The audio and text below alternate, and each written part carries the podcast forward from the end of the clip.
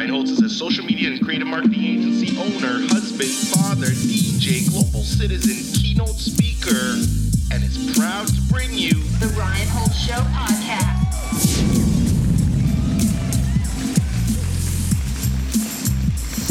Hey everyone, welcome to another episode of the Rhino Show podcast. Oh my goodness, my next guest, which I'm going to stop calling a guest, is no stranger to the show.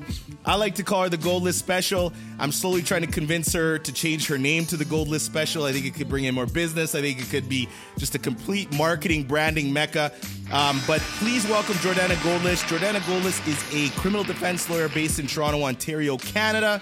She is also a keynote speaker, and she's also uh, an advocate for uh, injustice. And she's coined the, the beautiful term "Who judges the judge." Uh, again, all her information will always be in the bio. Um, but Jordana, welcome to the show and welcome home, my friend. Thank you, Ryan. Thank you. So good to see you again. And congratulations for yesterday's amazing accolade that you received Top 100 podcast for entrepreneur. It's amazing. Thank you so much. I appreciate that. And I want to let everybody know that this episode is sponsored by JHG Criminal Law. Um, guns, drugs, and murder is what Jordana specializes in. It's kind of funny because I was having this conversation the other day and I said, you know, don't go to her with any kind of like traffic ticket or, you know, anything that's somewhat minor. She doesn't do that. She basically deals with the heaviest of, of, of criminal uh, offenses. And um, not, she's more than just a lawyer, though. She's more than just a litigator. I mean, when you, you go online and see what some of her past clients have to say about her, she she really does care about what she does and she really is kind of innovating her field and she understands kind of what it's like to be on the other side. And um, Jordana is coming on our show uh, once a month to really bestow um, a lot of her wisdom uh, to our listeners and our audience. And to be quite honest with you, Jordana, everybody just loves you. The feedback has been so great. Every time you come on for an episode, the messages that we get are just great. So, again, uh, thank you for supporting the show. And, and, thank you for having me on. I really do enjoy our conversations, and it's always interesting to see. You know, we pick this topic, sort of this broad topic at the outset, and then organically it just goes off in so many different directions. It's actually uh, it's interesting to keep up with you.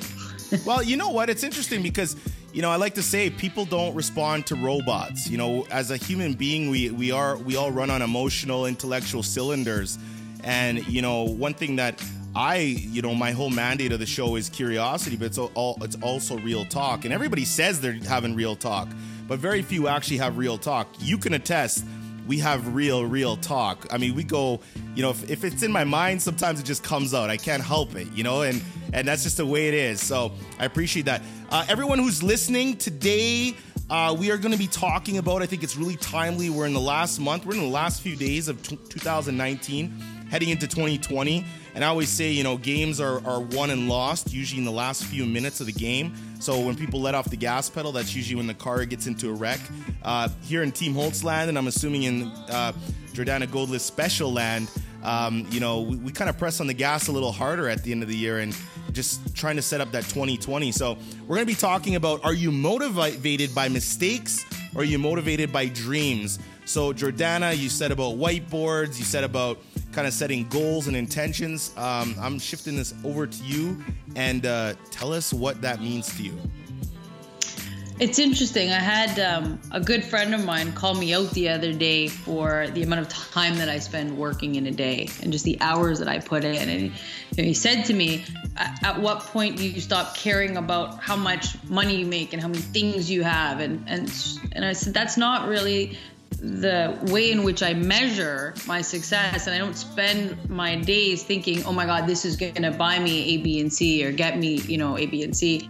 It's really, for me, about creating as much distance as I can from the life that I was living, you know, 20 years ago as a street kid. And so that was a turn that my life took. And now my goal is to get as far away from that as possible in order to be an example for other people who are maybe struggling to come away from that, as well as to be an example for society that looks down on people who are in the midst of their struggle.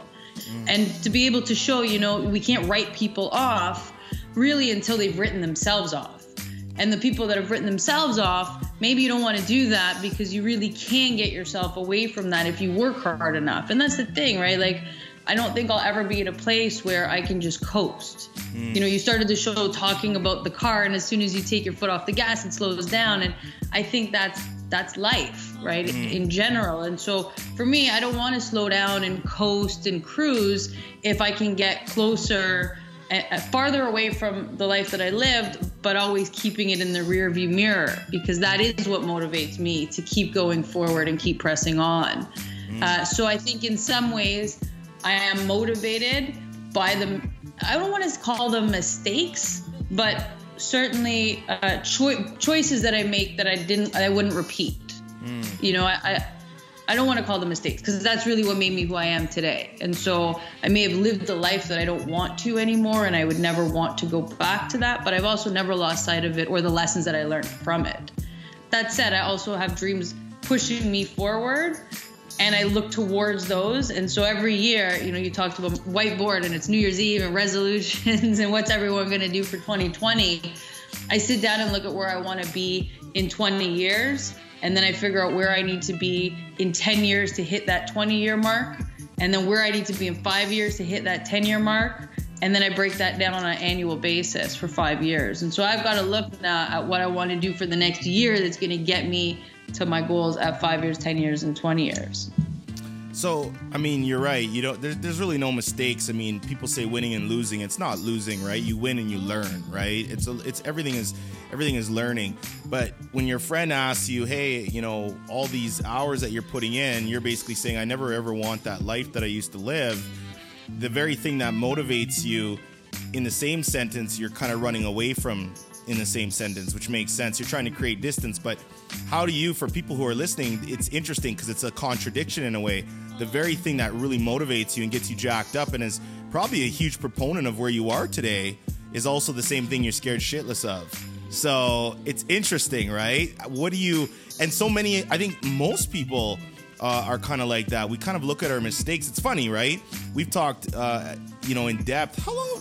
I was trying to figure out how long we've actually continued our conversations for. It's been a few months now since I originally you were on, right? I think so. Yeah, we we sort of uh, got out of our habit uh, in doing these podcasts, but you and I have continued talking. Yeah. And have sort of built on your rapid succession text messages, trying, trying, to gain some insight into the Goldlist special. But so. but but you're right, and and in the ten years, you you mentioned several times. You said, "Look, I never even really talked about you know my youth and stuff for ten years. You know, you were really focused on you know your practice and you know becoming a lawyer and things like that." how do you i guess now you're circling back because it's interesting the very thing you work for and ran away from is kind of the one thing that grounds you and centers you. So now you're even going back and i don't i guess maybe the term is reverse engineering where you're saying okay wait a sec i don't really want to put that in my past. I actually want to use that to inspire others. I want to share my story and really propel forward. How do you i, I don't even know what the right question is but how do you how do you make sense of that inside yourself? And what does that mean to you? So i mean I, I, appreciate that it's an inconsistency and i reconcile that inconsistency because in law school in my first semester in law school is really where i had to make that life transition uh, the months leading up to law school i was still living a, a, whole other life. I my whole world was you know uh, criminals and people who are engaged in various criminal activity, uh, as I was. And I got to law school and realized that I couldn't live two worlds anymore. Um, I couldn't live this double life on the weekend versus during the week, and so. My first semester in law school was like a pure shock to my entire sense of being, uh, literally in every way. I, I quit using drugs. I quit drinking. I quit partying. I, I even quit smoking cigarettes. I was like, I really went the distance to turn myself around. And I did so obviously without telling any of my classmates because most of them, you know, were uh, elite, private school educated, upper echelons of society, making it to Osgoode Hall Law School. Like they didn't know from the world that I was trying to exit. Um, and quite frankly, you know, my friends before law school were telling me not to bother with law school because I couldn't cut it. Everyone mm. told me, you know, you're never going to be able to live that lifestyle. So it's really torn between two worlds. I knew where one led me, uh, and I didn't know where the other took me, and so I Are took those the path same of friends in your life? Are those same friends Uh, in your life currently? Because uh, one the- one would argue to say get the hell get rid of those friends because anybody that tells you you can't, I mean you want you want people in your circle that are pushing you and driving you and saying that anything is possible. In my opinion, So the, the, the biggest opponent of me going to law school, uh, the last time we spoke was three years ago when he called me to ask what to do with his buddy who had just uh, fatally overdosed on his own couch.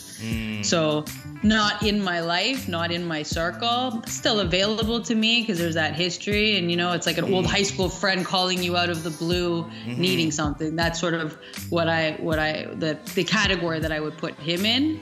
Um, you have do you enough feel a sense of guilt? they call you. Do you feel a sense of guilt? And what I mean by that, let me phrase, let me let me give you the context on that. By guilt, do you mean, man, I remember all these people before I was at my life right now? Like, I get it. I mean, humble beginnings leaves this like, I, I, I, me and you live very different lives, but I come from very humble beginnings, so I, I know what pain is. My pain is a different kind of pain, but it's still pain.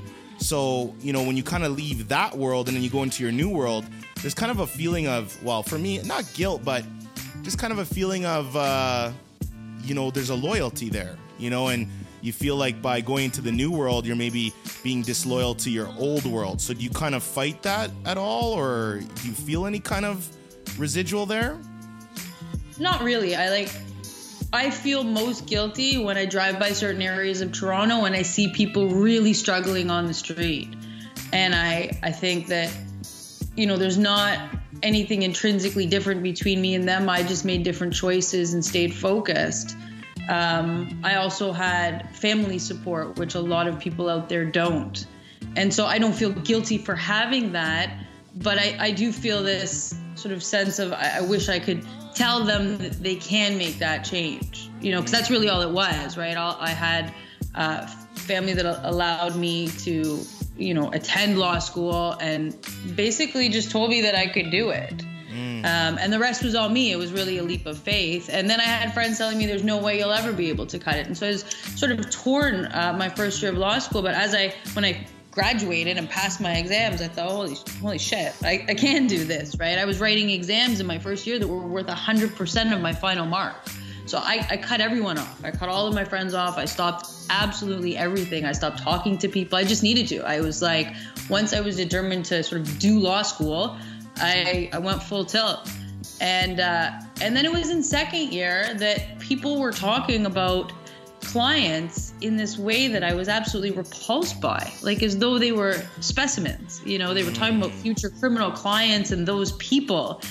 And I was like, wait a second, like I'm closer in like I'm closer to those people that you're describing than you. I didn't live your life. I didn't go to private school. My mom's not a judge. I don't know what you're, you know, the way that you grow up is foreign to me. Mm. And these clients that you're talking about who have been through, you know, group homes and street life, like I get them. I understand what they're going to and maybe what factors were involved in their life that put them in a position to be arrested, right? I get it. I'd been arrested twice. I'd seen the inside of a jail cell. So for me, it was like, I, I thought that the life that I lived for the first time, I thought I can use this to my advantage because I'm not going to judge people for the mistakes they've made. I I have the ability to see past that and figure out a solution to their problem because really that's what the law is about, right? You've got mm. people with a problem that you have to fix.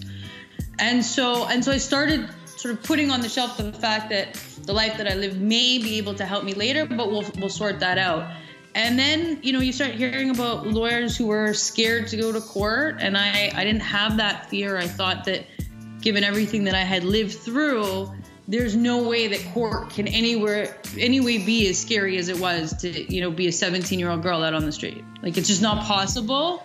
So to be scared of walking into a courtroom didn't make sense to me, given everything else that I had done with my life. And so I started seeing these like transferable skills in all of the adversity that I had been through that I was going to try to pull with me. You know, the ability to survive, the ability to ignore your fears. It's not that they don't exist. They're they're there and they're very real, but you have to ignore them for the sense of your own survival out there. Mm-hmm. And so those are the sort of lessons I try to teach the kids that I mentor now that are transitioning from street life is that like listen, I'm not saying that the life was good or you want to go back to it, but if you can recognize the strengths and the transferable skills and the way that that shaped your character and use that to your advantage versus the people who have never been through that, which is most of productive society, uh, then you can use it to your advantage and you're actually at an advantage instead of a disadvantage by virtue of that adversity. I would argue that somebody uh, somebody struggles is really the only um, the only thing that separates them from the next person coming in. I think that people often spend a lot of time running from their struggles, and I think the struggles is the only thing that gives you a, a leg up on your competitor. I really believe that because if you put a poodle in the ring with a pit bull, I just don't think it's going to go good for the for the poodle, you know. And for me, if if I'm coming up into a, whatever competition I'm coming up in, I'm the nicest person ever. But when it's when it's game time, I mean, I'm I'm only going for blood, and I'm trying to get it over quick and that's just the way I am because you know my whole life there's there's two thoughts for me. I have one one specific thought that no matter what situation i'm in can get me completely jacked up. My mom i remember my mom was alive and, and i was i was young and my mom had my mom was um, at one point she had a she suffered from mental illness and she almost went on this like extreme high. And i remember she got this cab and we get into this cab and i'm like can you like i remember thinking can you even afford this cab ride right now? And i knew she couldn't but she got into this cab. All of a sudden the cab's like cab guy's like you gotta pay. And I, I think i was like 10 years old and i can remember this clearly. She couldn't pay so she drove us the cab to the cop station and started going crazy. He was this east indian dude. And i'll never forget the cop came out and told the guy to shut the fuck up because he was complaining about this $25 fare. And the cop was like, clearly, this lady's not in her right mind right now. And this little boy sitting in the thing, and you're creating this big scene. And I'll never forget how this guy had no humanity. He seemed like a guy to me that would would gut the, the lowest of low on the sidewalk. And those kind of people for me, when I think about them, it's the most motivating thing ever because I'm like, for you to have that kind of sense on lack of morale on humanity is absolutely appalling. So when you talk about people who are on the street or the way your colleagues refer to their clients that pay their bills to live in their nice house and drive their nice car, you know, and I mean, a lot of these people that talk this way, they're insecure as fuck. I mean, anytime somebody starts talking like that, I'm like, you're insecure. Like, what's wrong with you? Right? So for me, those are kind of things that in my mind, there's certain thoughts. So for you, your struggles, is there any um, one or specific situations that you're like, I can always think about this situation and it just sets me off? Sets me off in what way? Like motivates me? Like I, I think it just brings you back to your why. You know, kind of bring that one situation brings you back to, oh yeah, this is why I'm on this whole journey. This is why I'm focused. This is why my head is down. This is why I'm doing what I'm doing. Is there any specific situations or encounters that you've had that's made you feel such a way? Oh my god, there's so many. And like each case that I take on that remind like I have cases that I take on and they remind me of a situation that I was in and that motivates me to work hard. So mm. some of them are on like a case by case basis. You know, like my own personal I mean the the bottom I, I guess. I mean there's a few of them for sure, but um, I, I remember once being like in the middle of, of winter, I think I was 17 or 18 years old freezing cold, starving. I didn't have anything with me. I didn't even have a quarter to call someone for help. Mm. I remember I was standing outside Wellesley subway station in Toronto and I actually had to panhandle to get a quarter to use a payphone to mm. try to call someone to come and pick me up and just get me out of the cold. Mm. Um, and, and I, you know, I just remember that feeling of having like nothing and not knowing where to get it from and you know, I could have gone back to, to my parents' house, but they wanted me to clean up and I just couldn't. I was like so far gone in my addictions that there was just, that wasn't an option in my mind. I mean, I had family that I, I could have, but I, you're so ashamed at that point to have mm-hmm. lost everything. Um, and I just remember that, you know, that feeling of being cold, hungry, tired. It was like everything, the worst of everything, mm, right? Like now when you get mm. hungry, you're like, okay, I'm hungry, I need to eat. Or if you're exhausted, you go to bed. But like you're cold, you put on a sweater. To have all three of those uh, parts of yourself just attacked at once. I, I just remember it was one of the lowest feelings, and I have like an actual snapshot of that. I mean, there was many times where I was out there, but you know, at this one particular day, and I, I remember calling uh, this guy I know and just telling, just crying. He answered the phone. I was just crying. He was like, "Where are you?" I told him, and he came and picked me up and brought me to his house. Let me sleep on his couch for a few days because I don't think I had slept in like three or four days at that point. Mm. Woke up, fed me, and I went right back out. It was like didn't learn from it. That you know that I wasn't wasn't ready to. Even that wasn't enough to, to Mm. stave it off. But yeah, I, I remember that that particular day as certainly being one of the bottom. And and now I just work hard to put as much distance between me and that. And it's not necessarily just about making money. You know, it's about making myself a person who can contribute to society and help other people who people don't fight for.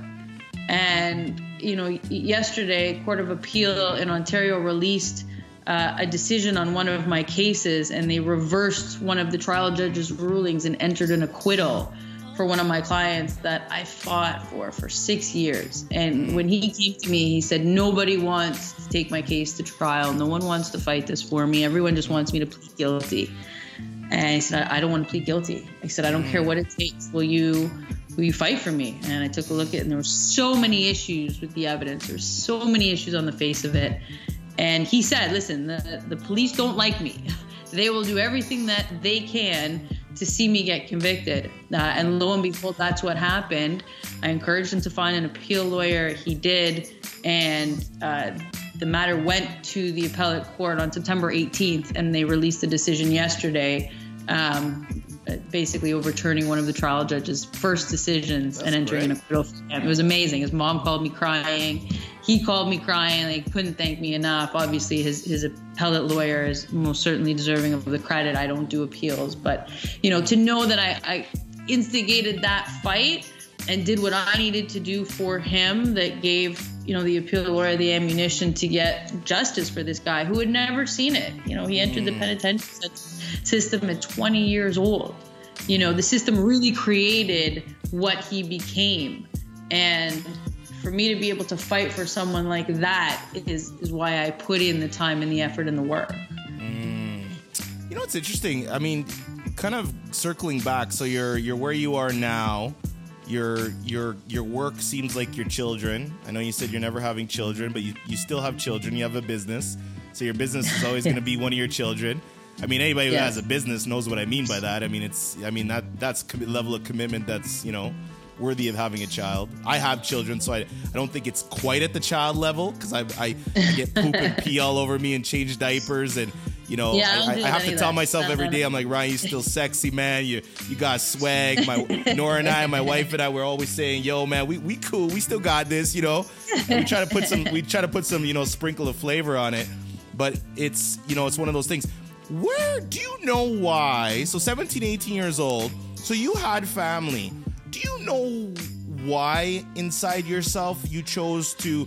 I'll use the word maybe sabotage or not respect yourself to the level that you should have. Because when I look at people who kind of maybe had an addiction or you know are constantly self-sabotaging themselves it correlates with a with a level of or lack of self-respect meaning if if we say in 2020 here's my goals and we know the work we need to do to get these goals and we don't do the work we're kind of disrespecting ourselves because we're not keeping our own promise to ourselves it has nothing to do with anybody else. We're this life, we're running the race against ourselves. I really believe this. You know, it, when you start looking right or left, that's why when you look at sprinters or racehorses, they got blinders on.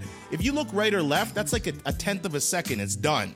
It- It's it's that beeline focus, right? So for you, do you Literally, know that's why? why racehorses do have those. That's why Absolutely. racehorses they cover their eyes because if they look at what the other horses are doing, they fall. Boom. It's a great acronym for how we should live, for sure. Stay in your own lane. Stay in your lane, stay focused, move forward, 100%. Absolutely. Um, do I know why? I, you know, there's no one event in my life that I can point to. You know, out of all of the psychiatrists and therapists and drug counselors that I've seen, everybody wanted to think that there was some sort of underlying abuse. There wasn't. I have no recollection of any of that in my childhood. Um, my mother is definitely not an addict. She, I think, smoked a joint once in her life and hated it. uh, you know, if she drinks too much wine, she feels funny and doesn't like it. Like she's super cute. She just doesn't. She doesn't have that addictive personality. Um, my dad does. I don't know him very well. He's been sort of in and out of my life throughout my life, but I know that he's had addiction issues. Um, very, very acrimonious divorce between my family, between my parents when I was two.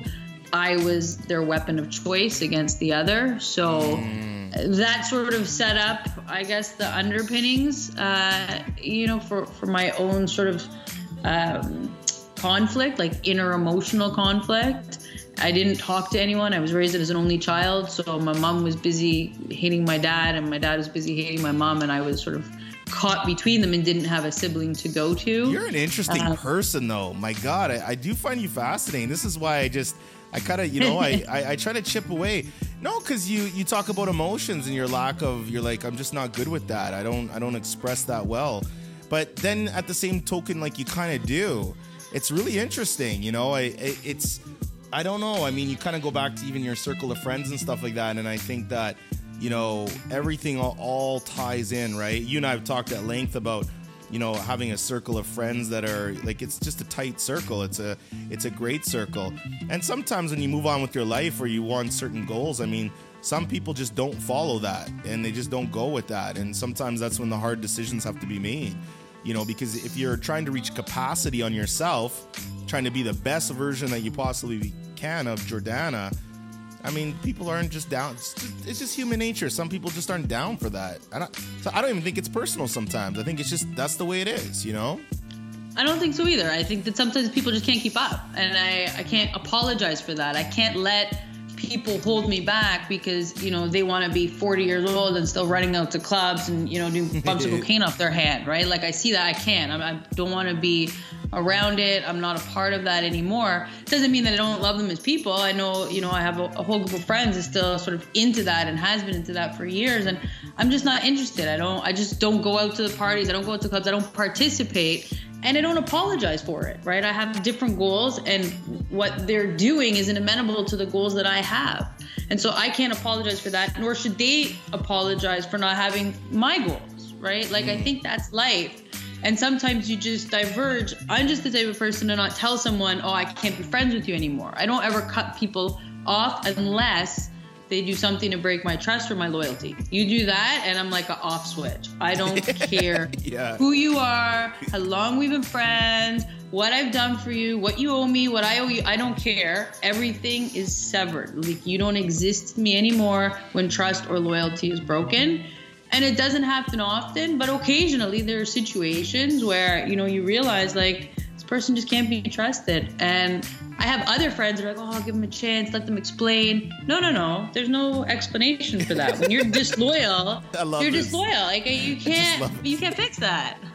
so those are the only situations where I really cut people off. Other than that, like I have people that, you know, if they called me that I've known for, you know, 15, 20 years, uh, and they wanted to chat, I'm, I'm there. If they needed something, I would help. Like I'm that loyal. I'm loyal to a fault that I would always be there for people. Again, unless they break my trust or loyalty, and then I'm, I'm out. Mm. Is that weird? You're like Have you- that too, though. Yeah, I am like that. I mean, I am like like that. I'm I'm brutal though. You know, I'm I'm maybe I don't believe that trust should be given. I I don't. I've never ever said, okay, I meet this person and trust is at 100. I meet this person and trust is at minus 1,000. I'm I'm already looking for you to fuck up. It's just the way I am. I'm a very realistic person and I'm brutal that way. And it's, you know, I I think it's just a few things. It's not nothing really to do more so with the emotion for me. It's more this I don't like wasting time. I don't like just sitting down and having small talk bullshit conversation. If that's the case, any spare minutes I get, I'm a husband, I'm a business owner, I'm a father. If I get any spare time, I'm gonna just be with me. Like I'm just gonna be by by myself. Because, you know, to sit around and screw around with people's, you know, I talk to Nora all the time and I'm like, most people create their own problems. Life is simple. Humans are the ones that fuck it up. Period. They're the ones that complicate shit, right? Me, I'm very direct, right? Where it's just like, okay, cool, like tell me what you're about.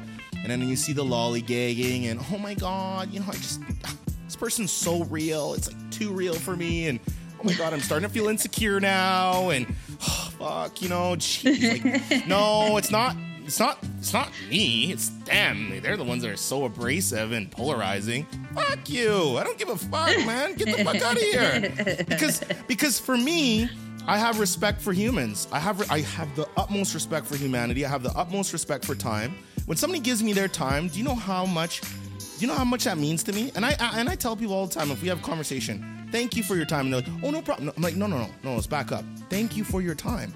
You can make as much money as you want. You will never get more fucking time. So Yeah. the time that we have, you know, that's why I say don't confuse movement with progress. Right? Every there's motherfuckers out there right now, they're moving side to side thinking that they're busy.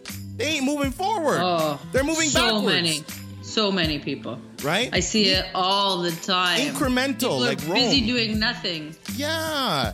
So when I have people in my life, I call it the whole the Team Holtz casting crew, the director, the producer, the actor, the lead actor, the script writer. It's a it's a whole movie. Your life is a movie, r- realistically. I always say, who do you want in that slot, Ryan? Because you're only as good as your inner circle. Period. I can know about somebody right away if if I say, give me the first five contacts on your phone that you actually talk to on a daily basis and I know if I'm gonna beat the shit out of you or we're gonna actually be friends here.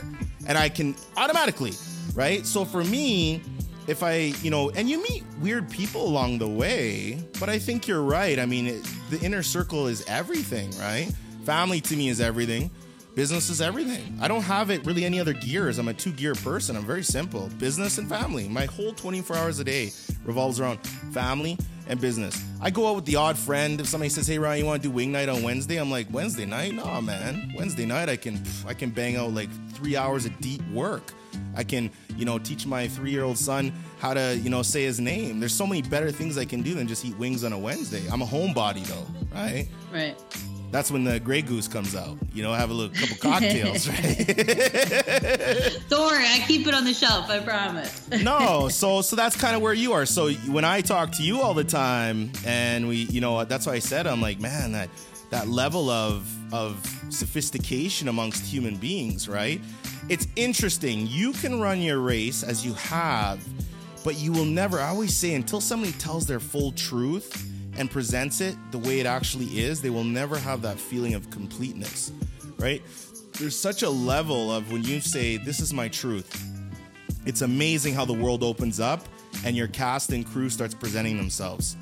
And then they're all of a sudden sure. these people start coming. No, I, I agree. Well, I think people are always around. I've always had circles of friends. They've changed uh, over the years for sure. But I've also been sort of running my own race. I haven't waited for other people to catch up, and I haven't, you know, let what other people are doing detract me from what I felt I needed to do. And uh, I'm gonna, you know, circle back and sort of ties into what you were saying. Like when I was in law school and, and making this sort of transition in my first year and in second year, realized that I had these other skills. I also realized the need to like level up. You know, you and I have talked about that in a few ways, and I needed to do that personally. I needed to take myself from that like party girl mentality into being, you know, a lawyer, a professional, and uh, having that different level of respect that comes with that title. And you know, it's funny. I talk about wanting to encourage people to judge people for character instead of title. By the hmm. same token, you know, certain titles carry a certain level of responsibility, and I recognize that in law school. And I also recognize the need to like just put the work in in order to be successful, right? Like hmm. I didn't have family that were lawyers that I talked to at the time. It's funny now, one of my closest friends and colleagues is my first cousin who's a criminal lawyer. But we weren't connected when I was in law school. We reconnected after I finished, and I didn't start my criminal career because that's what she was doing. And I always wanted to carve out my own niche. I didn't want to depend on someone else to sort of help me uh, become successful and build my own business. And so I put that work in and I recognized this need to live a, a different life and build up that success before I could necessarily be honest about who I was and what I was doing. I wanted clients to come to me not because I necessarily, you know, was a drug addict the way that they are. It was mm. I want to be just a really fucking good lawyer. Mm. And I wanted to work really hard for people. And it didn't matter what my history was. I wanted to prove myself as that lawyer before people realized what my life had been about previously. And that was mm. really important to me. So, you know, from the time I entered law school at 25, until probably like a few years ago. I think I was 36 or 37 mm. when I started opening up like little nuggets in an article about what my life had been about. And I started really slowly because, quite frankly, I was scared that I was bombing my career. I thought that if people knew about the life I lived as a teenager, they wouldn't hire me, judges wouldn't respect me, colleagues would be laughing at me. Like, I was concerned about hold, all of hold that. Hold that thought. It, hold that thought, because this is a good point. Because I want you to continue. It, there's a level of credibility that has to be established, right? Right. And there's a level of, like, I asked this question. Even some other guests I've had on stuff that have done really well in life and are at the top tier in their game. I said, if somebody comes out and says, "I'm going to be a business coach or a business consultant," but they've never built a fucking business, and then somebody else comes along and says, "I built five successful businesses." who's going to have more level of credibility? The person that's talking about building the business or the person that has built the business and then comes out and talks about how to build a business? Well, look at Shark Tank. Could you imagine the Shark Tank judges were like, you know, first year university students didn't even have their you know what i mean like they can come across the way they do on that show and be as cutthroat as they are and offer the advice that they do because they're so damn good at what they're doing, right? Mm-hmm. Like they've achieved that level of success. And so, yeah, it does add credibility, add credence to what you're saying. So, let so me ask you this, Jordana. Finished... let me ask you this, though, because this is important. If, okay, if somebody says, and this is for people who are listening that say, maybe I can't be a lawyer, maybe I don't have that, maybe I just don't have it, or maybe I can't be a business owner. There's a couple roles that we can play in life. One's the commentator, the one that let's think about a game, right? One's the commentator, talks about everybody else, you know, critiques people, gives stats, you know, very educated, and basically he's kind of like a, a, mouthpiece to what's going on in the industry, kind of a play-by-play announcer, right? Then you have the coach. The coach, he's on the team, you know, he's managing the team, managing personalities, managing players. Then you have the player who's actually in the game getting their ass punched and beat and then going home, icing, coming back and doing it again.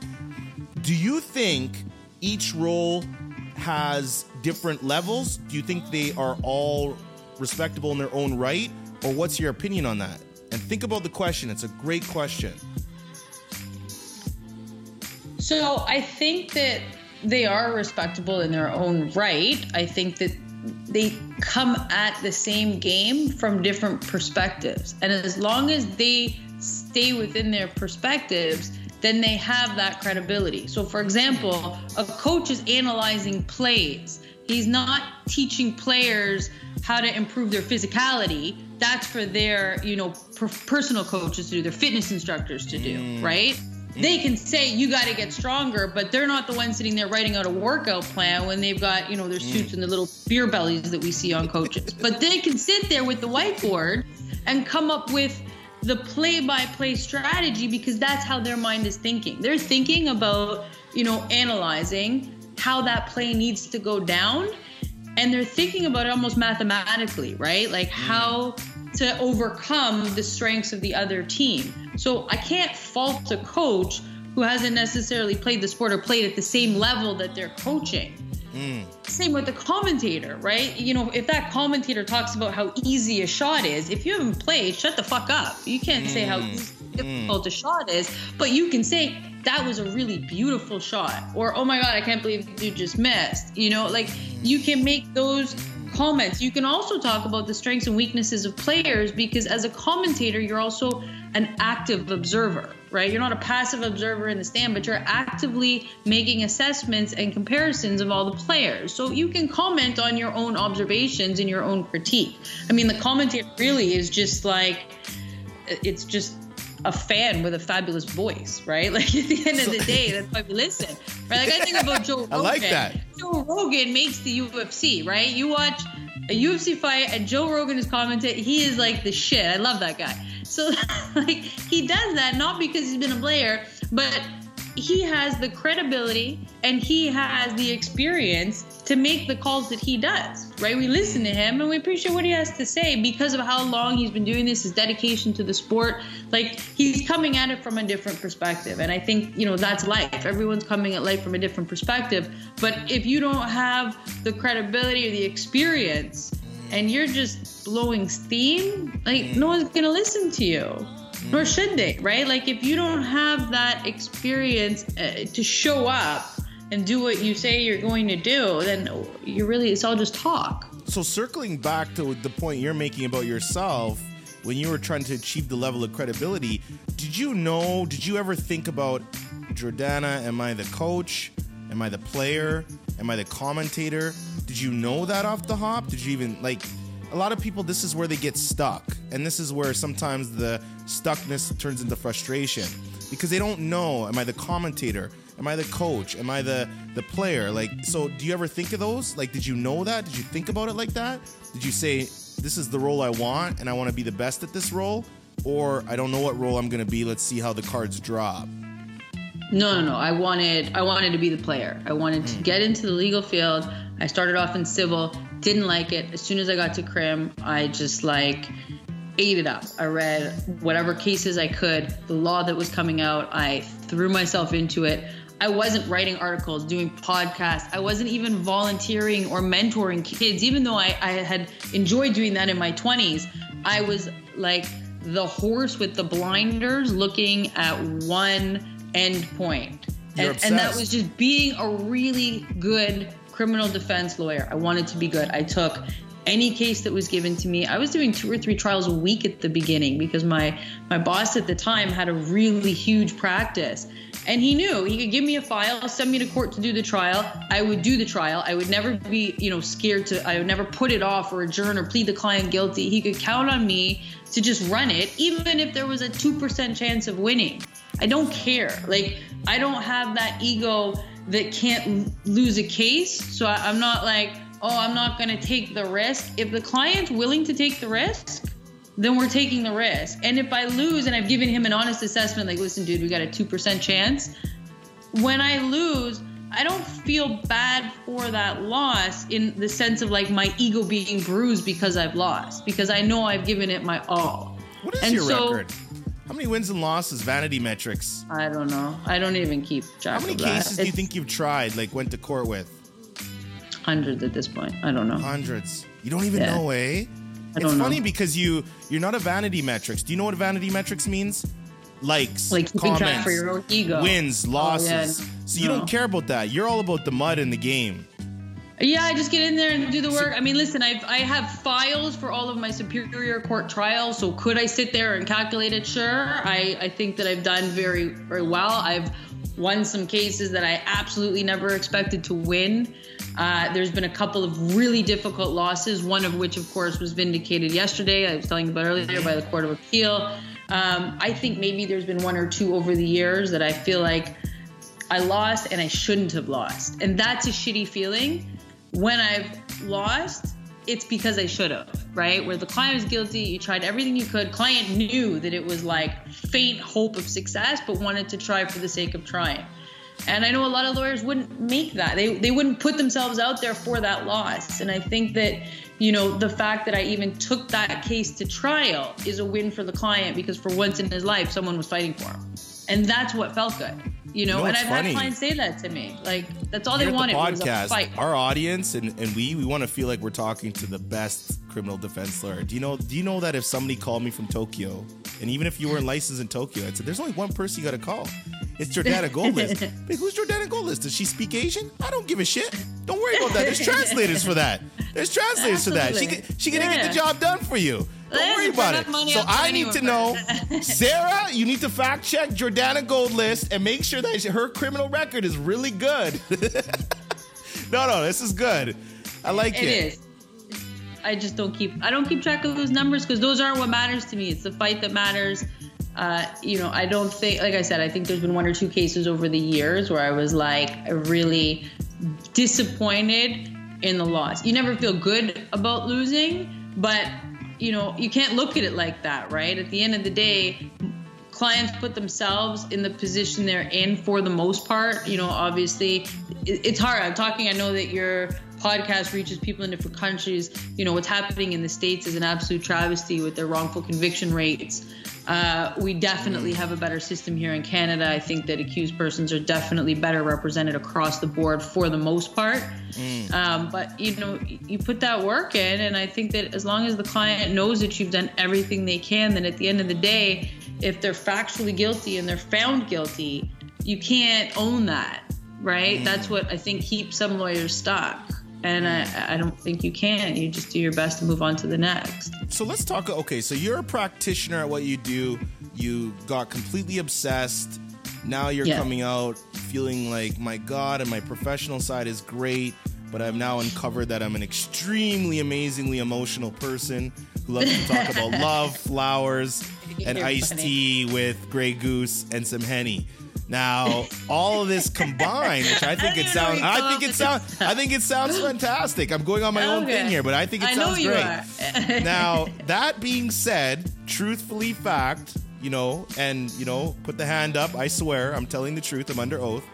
And circling all the way back to it's it's so important. Like you got to the level you are at now, and some people say, "Listen, Ryan, in order to be my full capacity, to reach my full potential." The, the word potential, it's like a I, that word scares the shit out of me because potential is just like well, everybody's got potential, but if you don't act Yeah. on it or you don't execute on it, it's error. It means nothing.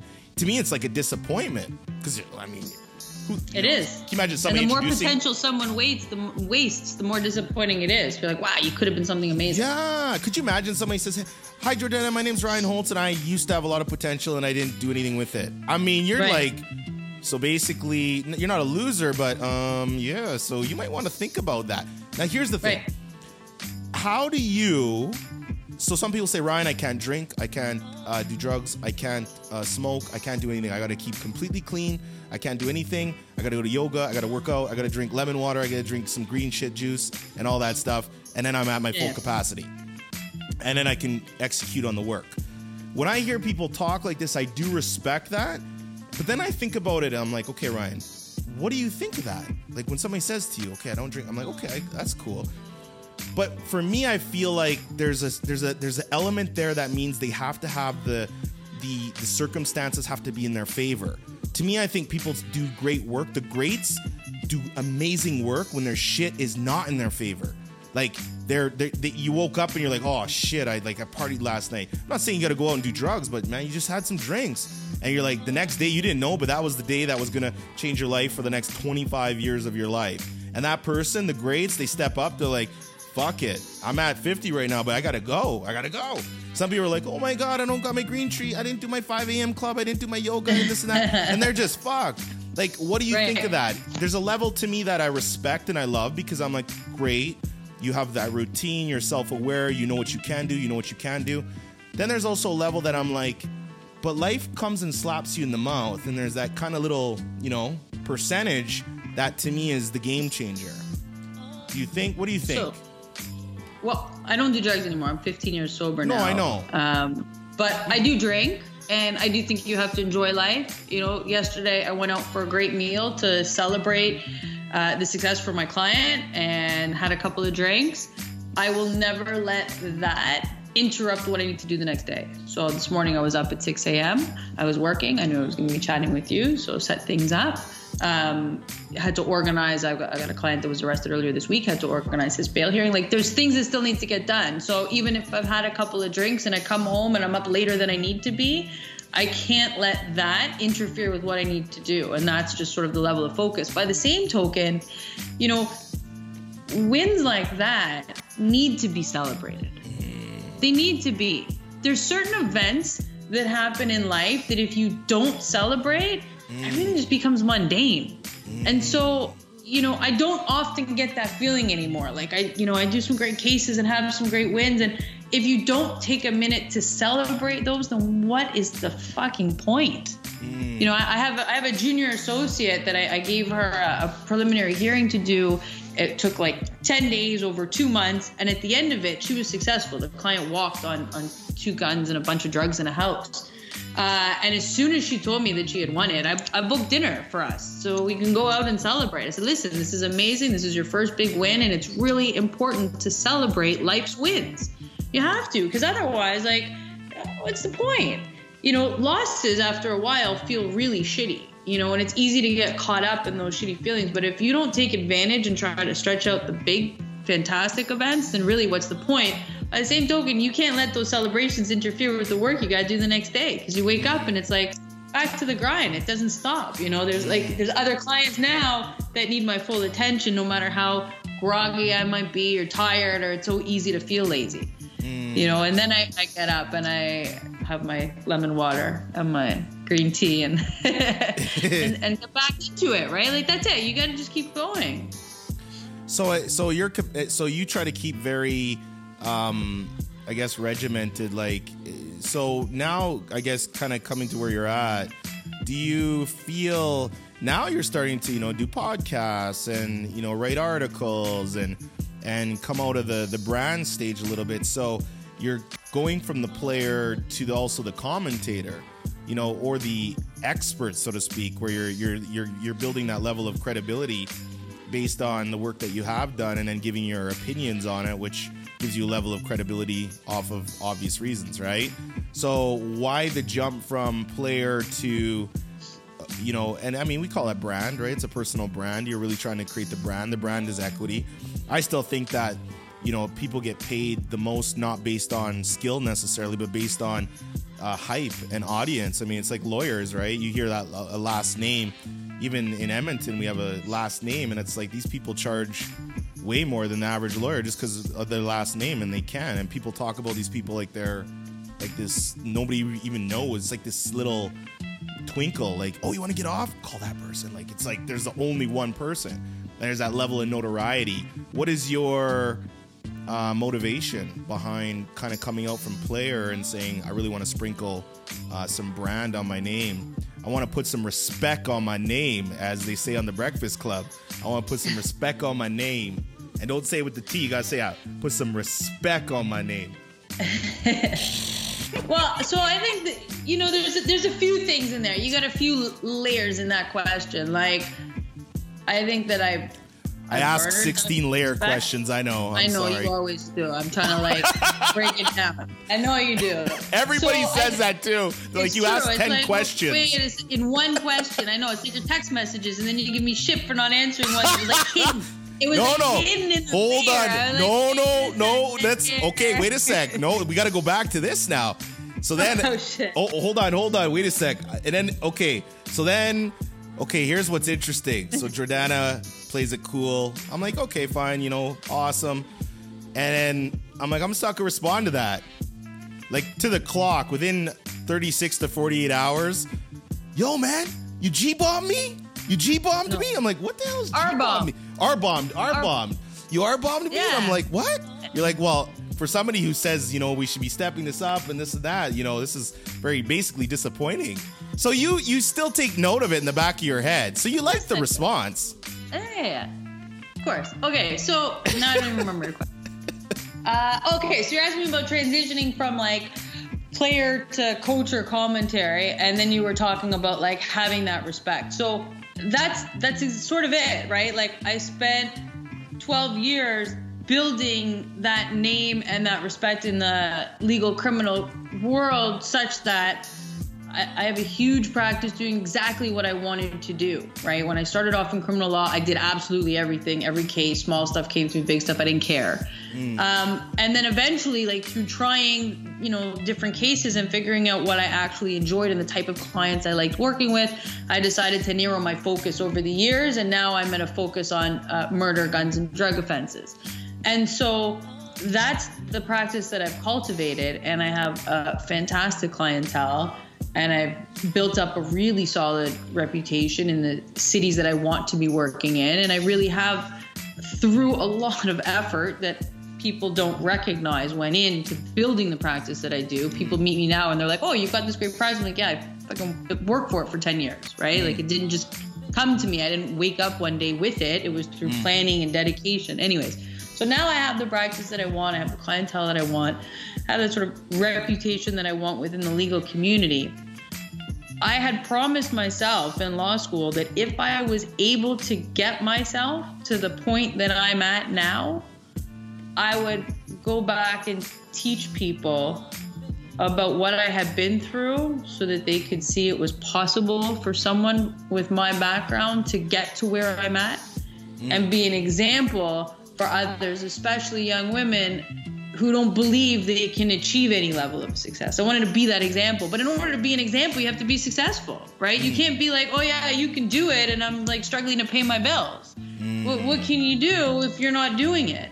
Mm. You know, I needed to get here, and I felt like, and I'll never know whether or not it was the right decision, but I felt like I had to be silent about my history in order to be as successful, in order for people to not see me as like, X street kid, but to just not focus on anything to do with my past. It wasn't about that. I I never wanted my personal life to have any impact on my professional life, and I still don't in some way. You know, I I I'm, I love it. It's you know nice when people have seen my TED talk and they come to me and say like, I really want you to represent me. You beat all odds. We want to beat all odds. Like let's do this. But I want it to be about the fact that I'm just a really good lawyer and I'll fight for them no matter what. You know, and no one's perfect and everyone's always learning for sure. I'm not, you know, saying that at 10 years I have no skills to develop. Of course you do, but I, I wanted to be recognized for those legal skills and the way that I conduct myself in a courtroom. But once I achieve that level of success, that I felt comfortable with, I wanted to be able to be that example. And so now I am coming full circle and trying to like mentor kids and mentor university students. And I'm also developing a workshop to take into universities next year to teach people to ignore their bias and start judging people based on their character. Because if you were going to judge me on my titles that I held as a teenager and into my 20s, like mm. there's no way I could have the career I have now. So it's not possible. Think- so so now you're using a megaphone and basically trying to get your message out there louder. Because i mean audiences it's interesting because you you built up the skill but the skill again if it's not known i mean that's where marketing comes in right? Everything has marketing in it. It's how many eyeballs can you get on whatever your message is right? Which creates notoriety around the message itself which is audience right? And everybody's day trading eyeballs. It's all you do all day long is day trade eyeballs, right? I mean, how many you know views are you getting there, or how many people are there, or what are you getting on there, right? And you know, a lot of people who are extremely good at what they do, they'll they never get the notoriety for it because nobody knows about them, right? Whereas right. people who are half as good as what X Y Z person is, you know, because they market themselves so damn good, they think, hey, that's the only person, and they can even charge more because that brand equity is built into it, right? I don't per se enjoy. Even for me, people ask. I'm like, I don't love marketing for people. I don't love marketing for uh, clients. I love marketing in general. I love talking about marketing. I like marketing my own shit. Um, I, it's I don't like hand holding people a lot. I don't. I'm not. You know, hey, you know, Ryan, this and that. I'm like, I'm not great at that. You know, I, I, I, I struggle with that. You know, but at, at the same time, on a global message, I love marketing because marketing it affords people anybody opportunities. You know, I'll literally have a side conversation with somebody who's trying to sell street art or, or, or busking on the side of the road and playing their little saxophone. I'm like, dude, let, let me uh, let, let me break this down for you real quick. Okay, you got your hat out. Okay, I'm, I'm gonna give you five dollars, no problem. I'm put some respect on your name, but let me give you I'm gonna give you more respect on your name for this. Here's what I'm gonna talk about. Do you know if you had? Do you have a cell phone right now, brother? Yeah, I got a cell phone. Do you have Instagram? Okay, I got Instagram. Okay, so flip that motherfucking phone around, put your shit on live, and put your phone up, and then play on the street, and say, "Hey, everybody, I'm at the corner of Dundas," and you know, little incremental things, and people are like, "Man, that's a great idea." Well, yeah, because it's marketing. It's eyeballs. Right. Now you're the busker on the street at the corner of Dundas, and every day at 12 p.m., people can come and see you. I guarantee if that person did that for 37 days, it would go from two people to five people to 10 people to 15 people to, to the now the news is gonna pick him up. Local busker on the side of the street every fucking day, putting respect on his name, right? so it's simple, but not everybody gets that, and that's okay. You saying personal, professional. Personal, professional. I mean, for you to say you're trying to keep those separate still, I think you're having a conundrum with that because if we look on your Instagram or we look on even what you say, you're you're you're like you're you're kind of blending the two and I think that and this is my question for you is in 2019 can you keep them separate? Can you keep your per- personal and professional separate? because well, everybody think- now they're wanting they're wanting to know you, right? And if I see somebody who's got guns on their Instagram shooting, and you got some science lab picture, then you got a, a picture of Bundy, and then you got your tattoos, I'm like, okay, I, I need to understand who the hell this person is that I'm I'm looking at their grid. So I feel like you're kind of in the middle, or you're, you know, I don't know, straddling the fence. Your favorite term. yeah, I think I think it's been a transition. I think it's absolutely been a transition. I think that like once I did my TED talk and put that out, I really made that commitment to expose my personal, right? In ways that I had never done before and in ways that like you're not going to come back from, right? You Google that. I mean, I put it on my website for a reason. I am, you know, proud of the fact that I have done that. Um, but yeah, that was that was something that I struggled with when the, when I was asked to do the TEDx talk. When I was asked to talk about who judges the judge, when I was writing my speech out, um, really I, I struggled with whether or not it was my time to be this public. As is my career going to survive this? You know can i broadcast to the world that you know at 18 years old i bore the t- like proper title of junkie? And and today i'm a criminal lawyer. Like is that okay to do at this stage of my life but it's you know some opportunities in life you don't know that you're ever going to get again and so I had to balance that. What if this is my only opportunity? And the fact that it's coming to me now from a source that I never even imagined, like it wasn't, you know, I didn't go out looking to do this speak. It was sent to me on a whim. And at the same time, uh, I had Sean Robichaud, who's a very respectable criminal defense lawyer who does a, a podcast for the legal community in Toronto. He reached out to me, I think, you know, within days of, of TEDx Downsview uh, emailing me. And he wanted me to come on his podcast. And then i had to struggle with how much of myself am i going to put out?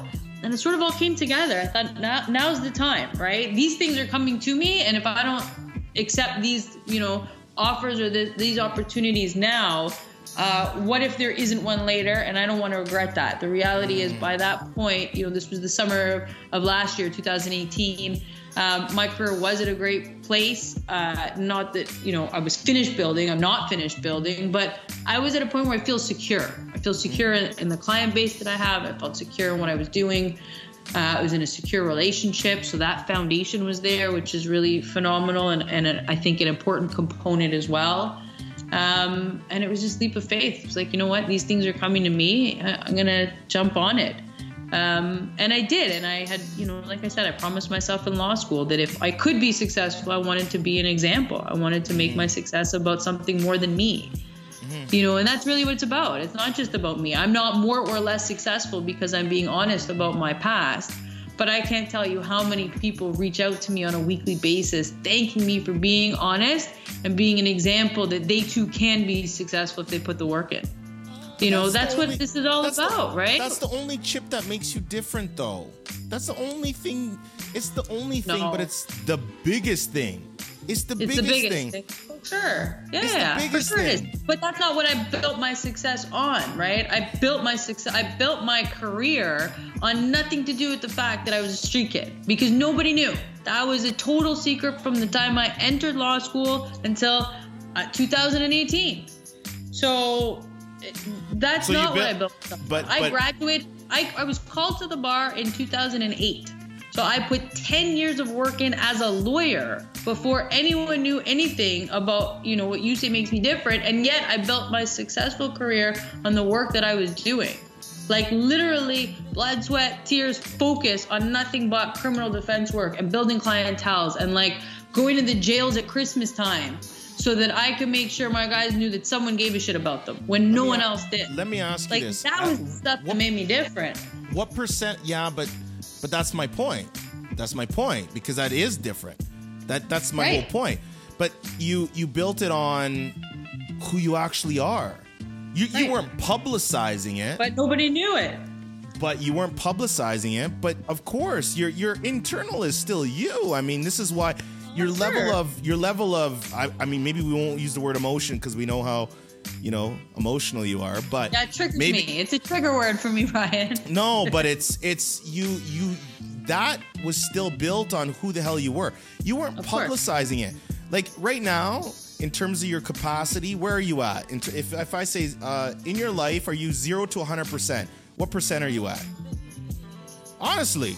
Of where i want to go or the effort that i'm putting Just, in no, man, don't don't. They're the different. Question. No, they're not. But they're zero, different. Zero to a hundred. What do you think? First thing off the mind.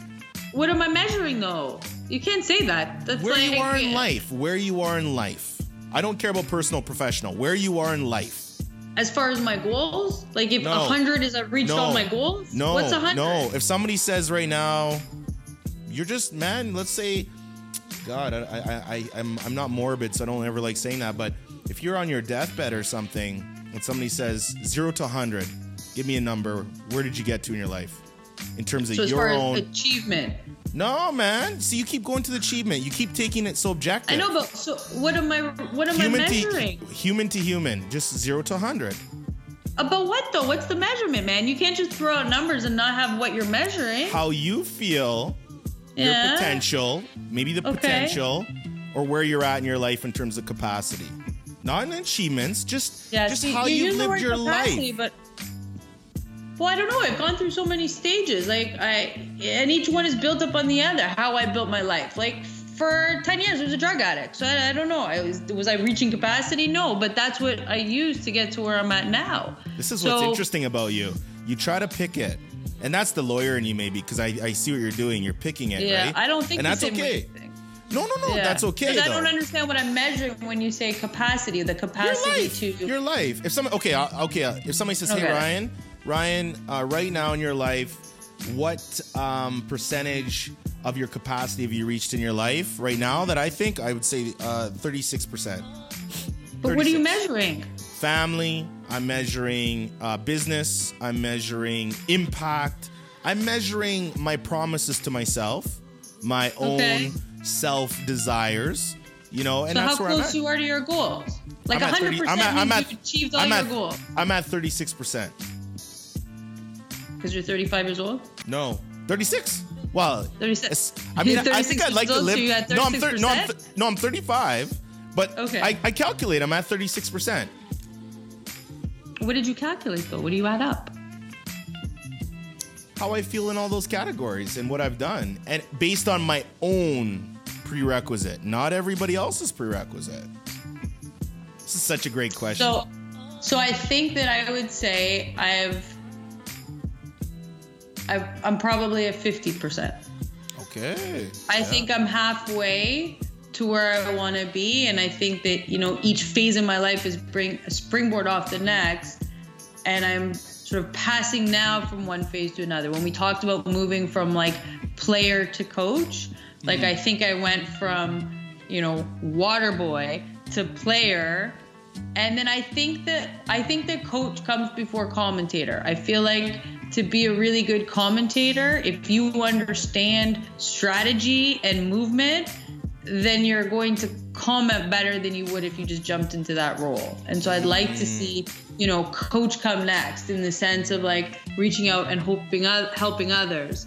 Um, and then eventually, I mean, I've mentioned before that I've written a book.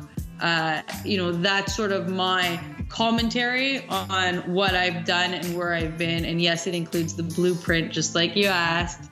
um, but I think that's sort of another phase.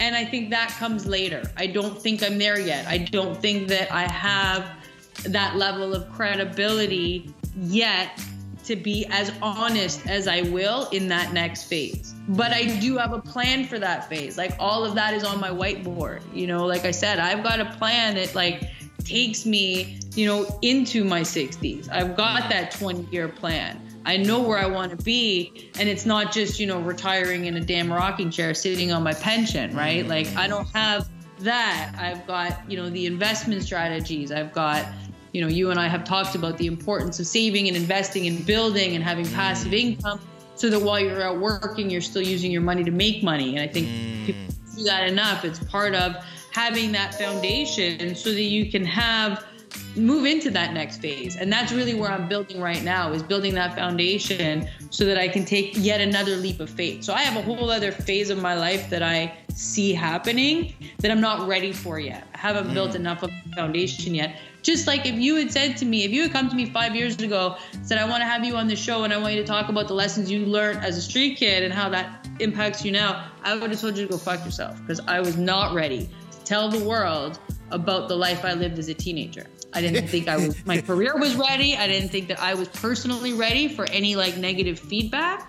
It really it took a lot for me to come to a point where I could be honest. And that's really what it was. It was like being honest with the whole world around me. Uh, so I wasn't ready. I obviously am now. I expect that to continue building and that momentum to sort of generate over the next few years. And eventually, I, I, think it'll take another four or five years before I'm ready to move into that next phase. So when we talk about capacity, I would say I'm at 50%, and I'm happy with that. Mm. You know, I don't think that I'm lacking a 50%, even though I have so much more to do and so many more oh, places to go. No, your glass is half full. Like it's not a lot. Half full, not half empty. And, and on purpose. The water yeah. jug is there. I see it. I'm building it up before I pour into that glass. And that's on purpose. I think that things have to be calculated in order to be done right. Yeah, no, they do. You're, I know. I remember you saying your cost benefit analysis, right? You're all about the cost benefit analysis, right? Always. no, I mean five years ago, I wouldn't I wouldn't have asked you to be on the show because I didn't even know what the hell a podcast was five years ago. So. I mean, so look at that. I mean, and life. Now you're top 100 in the world. No, I mean, life. Life evolves. Life evolves. I mean, I don't know. It's inter- It's interesting when when when things like that go down, but um, yeah, I, I I think you know, 50. percent I think it's a question. I think everybody who's listening here too. It's you know to see these I just think it's cool how you can go to where you are, where you're from, to where you are now, and, and, it's a huge journey. And you haven't done it; you've done it very differently. I mean, you you've done it with different things, and I think that you know, again, your tattoos and what you say, and you know, you are outspoken. And sometimes I see you put out a post on Instagram and you promote it, and you get some wild comments, you know, on your feed.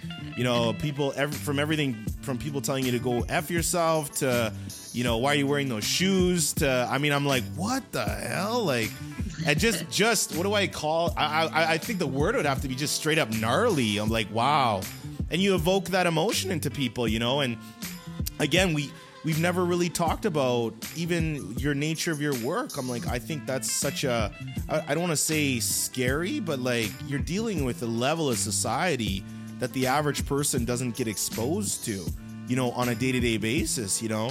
it's like talking to a cop. I mean, their stories, what they see on a daily basis, weekly, is so different than accountant going to work, you know? And they're looking at work, I don't want to say it from a jaded perspective, but they're definitely seeing the bad side of, you know, humanity in lots of cases. And there is bad. There's really bad, you know? And then there's injustice, which that's a whole nother level, right? How do you how do you keep those separate? Like you know, the one we talked a week ago or so on the phone or whatever, and you sound so chipper. And I'm like, how do you like? And I asked you, I'm like, man, how do you how do you deal with like murder? And you're reading, and then you're like, yeah, you know, I'm just reading some blood splatter analysis, and I'm like, oh yeah, that's you know, I'm just having my espresso. I don't even know. I don't even know what the proper reply is to that because I don't even know what to. Yeah, me too. Wow, Like that's like, oh, oh, oh yeah, okay. Like I don't. I mean, how do you like the average person? I'm like, like do you do you just be cool about that and respond like, yeah, no problem, Jordana, cool man, have a good Saturday, or like, yeah, that's really interesting. Like for me, the little kid's like, wait a second, how much blood was there? You know, like I mean, I'm a true crime fan, right? So I mean, you know, but then the the human person in me is like, oh god, that's no joke. How do you how do you just kind of navigate in that and separate and make sure that Jordana is, you know, isolated from from that, so to speak, to make sure that your, you know, your soul and your conscious is good. I'm not sure that my soul and my conscious is good, but I'm not sure I would go that far. But uh, I, you know, when we talked about earlier transferable skills, uh, one of those transferable skills that I realized I had was this ability to compartmentalize. You know, I spent so many years living double and triple lives and wearing so many different hats that I could turn on and turn off and, and I had to for like basic survival that I carried those with me. And so I don't, you know, sure some of my cases get emotional, but when I get them, I, I assess them all like a jigsaw puzzle. You know, I spread out the evidence, I go through the disclosure, I generally start with the photos to really get a sense of what I'm doing so that I can actually visualize it. And I, I do so in a way that doesn't impact me emotional, even though I take on some really emotional cases. I mean, I've had jurors come into the room to deliver their verdict and they're crying. And it's just been such an emotional procedure, uh, and especially because now so much of my practice is based on homicide cases. I mean, all of them are. You know, it's generally tragic. I don't have cases where the victim, you know, deserved to die. It's they're tragic. It's these are lives that end in tragedy. Sometimes they're very young. The fam- and Uh, you're seeing the families of the victims in the courtroom, and they're looking Yeah, at you. I'm sure in times that I'm sure Oh, yeah, that I'm the looking at devil. yeah, yeah. I'm the yeah. devil. I'm defending the man, the, the woman. I have one case with a woman, but mostly the man that they believe is the killer, right? And that's the that's the part of it, right? Regardless of what the evidence shows, the family of the victims think that the police have done their work, they've caught the guy, and this is the one that you know killed my loved one. There's like there's a hatred there, and I'm the representation of that. Uh, there have been times that some have recognized that I'm just there to do my job and I try to be respectful of them. I ignore them. I don't engage, not because I want to disrespect them, but quite the opposite. They have to go through their own process. And I don't know what reaction I would have if, you know, one of my loved ones was was murdered. And so I, I have to let them be. Um, and my focus is only on my client. So I can't let that bother me. There needs to be that wall. I cannot feel anything about what they are feeling because I'm there to defend my client. And maybe it's an ID case, maybe it's a self defense case, maybe there's a whole other narrative that they don't even know about, right? It's like that's the reality is that the police have painted a picture of what happened, but that may not be the truth. It's and it's dark. not until the trial. Yeah, it's not until the trial. We're talking like two, two and a half years after the arrest before the other narrative comes out or all of the evidence Yeah. comes out. And Yeah. so always I have to have those blinders on, right? My blinders are my client and my client's case. And it doesn't matter what else is happening around me. I, I need to be there to do what I need to do for them. Hmm. Hmm. dark. It's just dark. yeah, I mean it's It's murky. It's murky. And as you said, you're it's, it's as hard, you and you have to laugh through it. And you know, I got friends and family that sometimes when I tell them what case I'm working on or what strategy I'm coming up with, they like they can't fathom it. You know, they can't they can't get their head around it. I mean, you're right. It's the dark side of humanity. What people do to other people is uh, it can be disturbing for sure. And that's why it's so important to compartmentalize. It's so important for me to not have that emotional reaction to the cases, right? I, I got a job to do, and it's, you know, it, it can't be interrupted by the emotions I may or may not feel for a particular party that's involved. So, last question of the podcast, the one we start out with: Are, are we motivated by mistakes, which you don't like the word, or you know, or are we motivated by dreams? I think that our capacity is dictated by our dreams. I'm gonna borrow your word that I think for the first time we've like hashed out, and I come to understand what it means. You, you you've used that word a lot with me in the past, and I haven't always been able to conceptualize it. And I think that, you know, to a certain degree, I get it now. But you've actually said, "I want to reach full capacity." But you, have, so- yeah, I do. No, but I, I. But you actually like, didn't know exactly what capacity meant before saying you want to reach full capacity. not to quantify it. Hold on, let When me look at my. a Wait a sec. On page two of the affidavit, on paragraph two, definitely uh, no sentence affidavit. sixteen. Hold on. I don't sign nothing. Yeah, I I would like to. Uh, can I present this to the court? Thank you. Okay, Yeah, you can have a look at it. All Yeah. right. Yeah. So, but no, but honestly though, right? It's you know, I mean, what are we doing in life? You know, if we're not doing the work, you know, it's kind of like um, that Emily. I had her on from the Cons and Kernels, and she used two words that just struck to me, and it was emotionally profiting. You know, I've never heard this term emotionally profiting before because everybody, you know, reverts profiting to um, money or monetary gain, right? Do you think you're emotionally profiting, or do you think that you're like, do you think that now you are emotionally profiting, or do you think you've always been emotionally profiting, or do you even care, Jordana? I talk about emotions with you lots. Sometimes I think too, I'm like, maybe she just doesn't give a shit. Maybe I'm talking something that she just doesn't care, which is which is good. Like, we're different people. Well, I mean, I'm still human, so I like the things that feel good, and I don't like to feel bad. So, you know, in a very basic sense, I, I care. Um, you know, do I see myself on some sort of spiritual journey. No, I don't. I don't think like that. Uh, and like I said, my this? job Hold sort of requires me to not have feelings for the most part. I think I don't want to feel my way through things. But do you know why when this is so and They say, unique? "What do you think about this?" I say, "I don't. I, I don't. What do I feel about it? I don't feel. I don't. It's not what I want to do with problems. My I live in a world of logic and reason and rationality and problem solving and." That's what you need to do because I can't go to a judge and say, Your Honor, I feel like this isn't right. You know what? Hmm. What? There's no fucking legal basis for that, right? It's a question of what rule of evidence is uh, you know, what rule of evidence are you reply are you relying on in order to make that argument?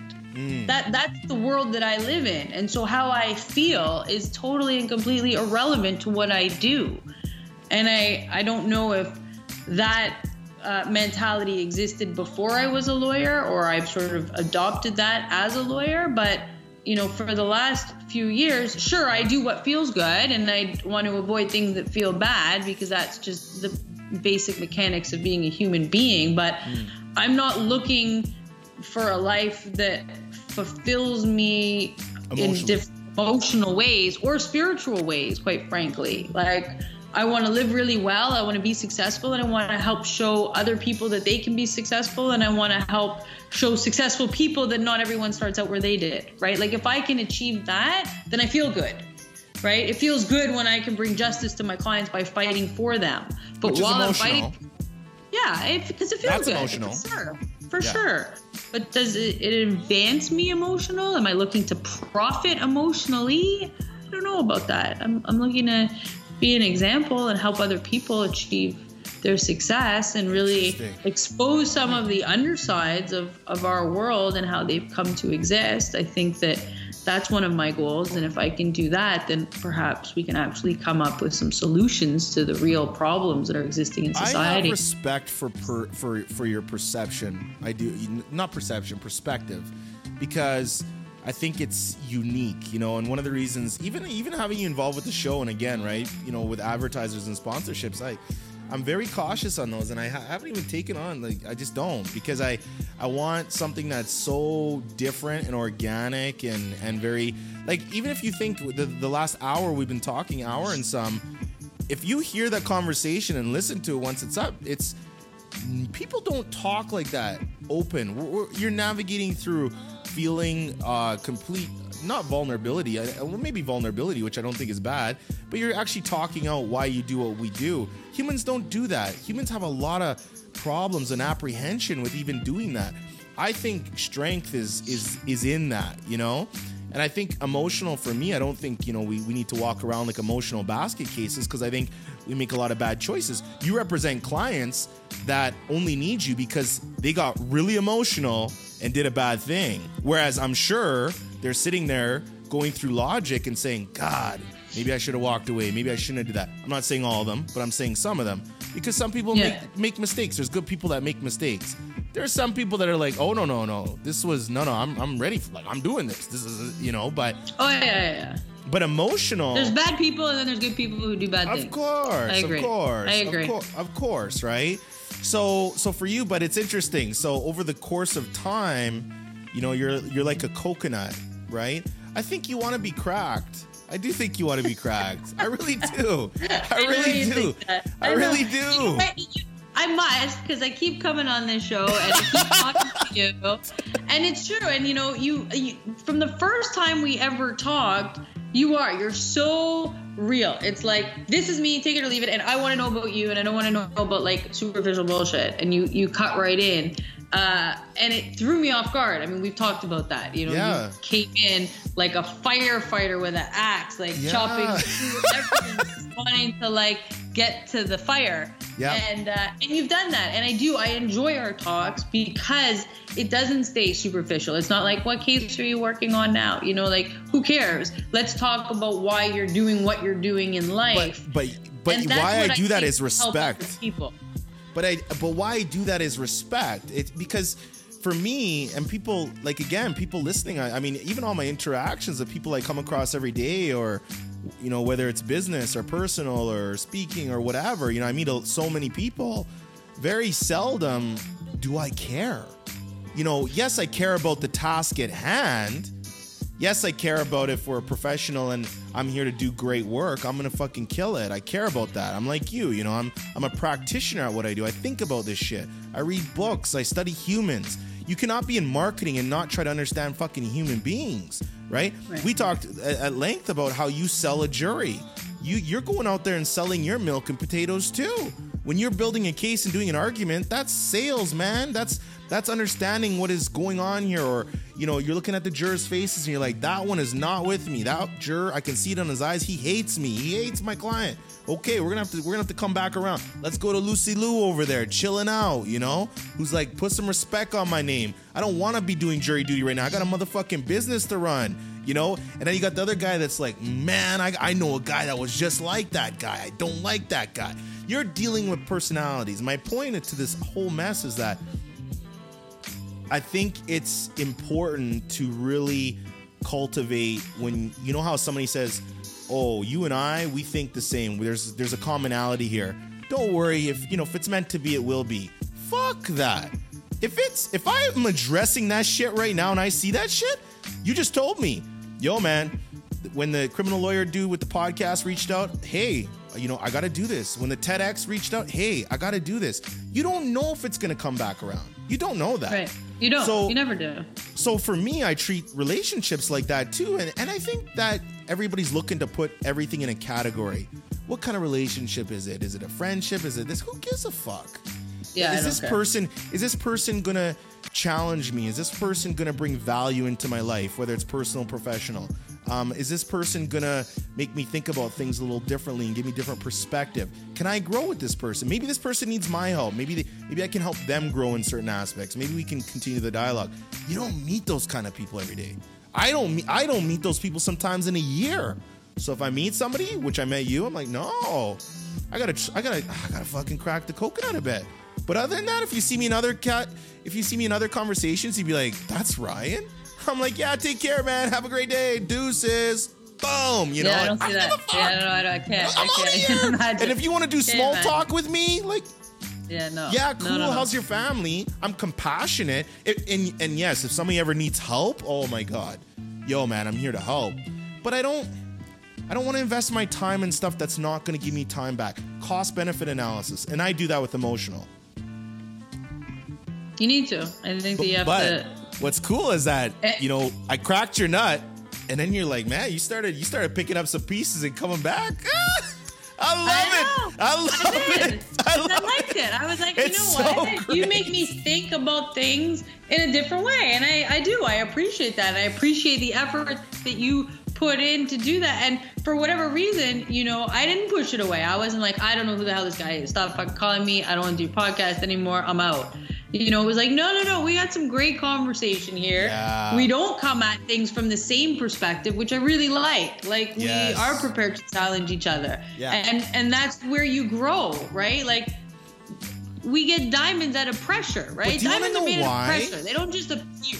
But here's the thing, though. That point alone, and here's the other f- the factor on that. When you challenge or I challenge, you don't take offense, and I don't take offense, and there's not an ego there. That to me, in a lot of other encounters I've had, even if you do connect, all of a sudden this ego comes in and somebody takes an offense, or or maybe I did offend you, for instance, and you just run off, but you, you know you come back and like you offended me, but like have the conversation because somebody could Right. offend you without knowing they offended you. There's none of that, and I think that that is unique. And I do find, and I ask myself lots, is why do humans get so sensitive when it comes to that, or why does ego start to come up when all of a sudden, you know, somebody says, "Well, I disagree with your point. Here's why I disagree." Okay, like I don't take offense to that. You're allowed to disagree. I don't want yes people in my life. I don't want yes men. I don't want yes women. My wife, I married her. She kicks my fucking ass, right? I like it. That's why you like- married her.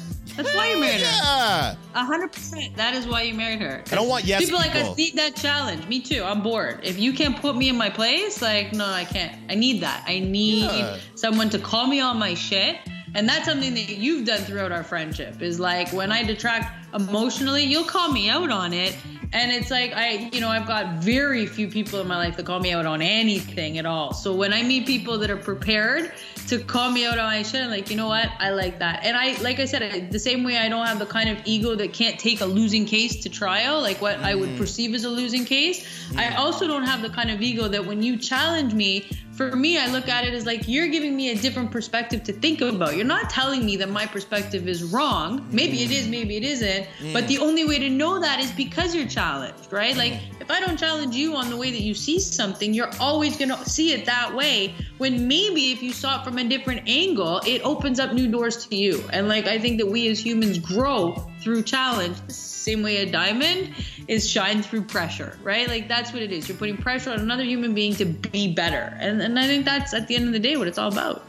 the analogy I give, I mean, if if if somebody's dressed up and they're gonna go out and accept this award, and you're letting your mans go up on the stage with these tight pants that are gonna completely crack open, you don't love your man. You're not looking out for the person, man. You gotta you gotta look out for your homie and put some respect on the name. When somebody comes to you and says, "Yo, man, we down," you're like, be honest with them. Like, "Yo, man, Yeah. you look whack right now. Like, you gotta you gotta do something different here."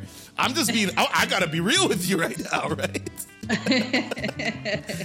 Uh, Jordan, as we wrap up here, is there anything you wanted to add? Uh, any words of wisdom or, or statement? Again, uh, you know, the topic of our, our show is, you know, are we motivated by mistakes or dreams? We went all the way around and around and up and down, but there's a lot to be taken away. So, last note goes to you.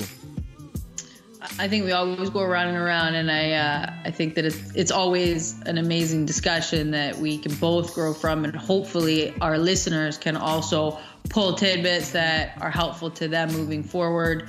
You know, I think that I have uh, tattooed on my entire back a piece that reminds me of the life that I used to live. And it's on my back because that's what needs to push me forward. I have it tattooed so that I never forget where I'm coming from, but it's also not going to stand in front of me and block my path. It pushes me from behind. And so I think that we can be motivated by the mistakes or misfortunes or situations of adversity that we've been through. But I think what we always need to keep in front of us, you know, like the racehorse with the blinders on, is the goals that we have and the capacity we're trying to reach and the life we're trying to live because that's what we need to move forward for. So that that's my take. Everyone, this has been another episode of the Rhino Show podcast. Again, sponsored by JHG Criminal Law. Uh, Jordana's information will be in the uh, notes section. I kind of giggled to myself because if somebody ever reached out to her, they would never tell her or me it was from this because uh, nobody's going to come back and say, hey, my cousin murdered somebody, Ryan. Just so you know, I got a referral over to Jordana. But you know where to find her. You can do it quietly, you can do it anonymously. It's none of my business, but she's there at your service. Again, uh, really cool. Top 100 iTunes uh, under entrepreneurship in Canada. Really excited about that. It's really interesting because uh, they say something like 97% of podcasts fail before they even uh, hit episode 30. We are now on episode 81. And realistically, the first you know half a year, I didn't take the podcast seriously at all. So this is really uh, probably the six, last six to nine months worth of work consistently. We have some great guests coming on the show. We have some great things happening for you. Uh, again, please leave a review on, on iTunes, Google Play, Stitcher, and SoundCloud, wherever you consume the podcast. And always remember, curiosity should be your motherfucking mandate. Have a great day, everybody.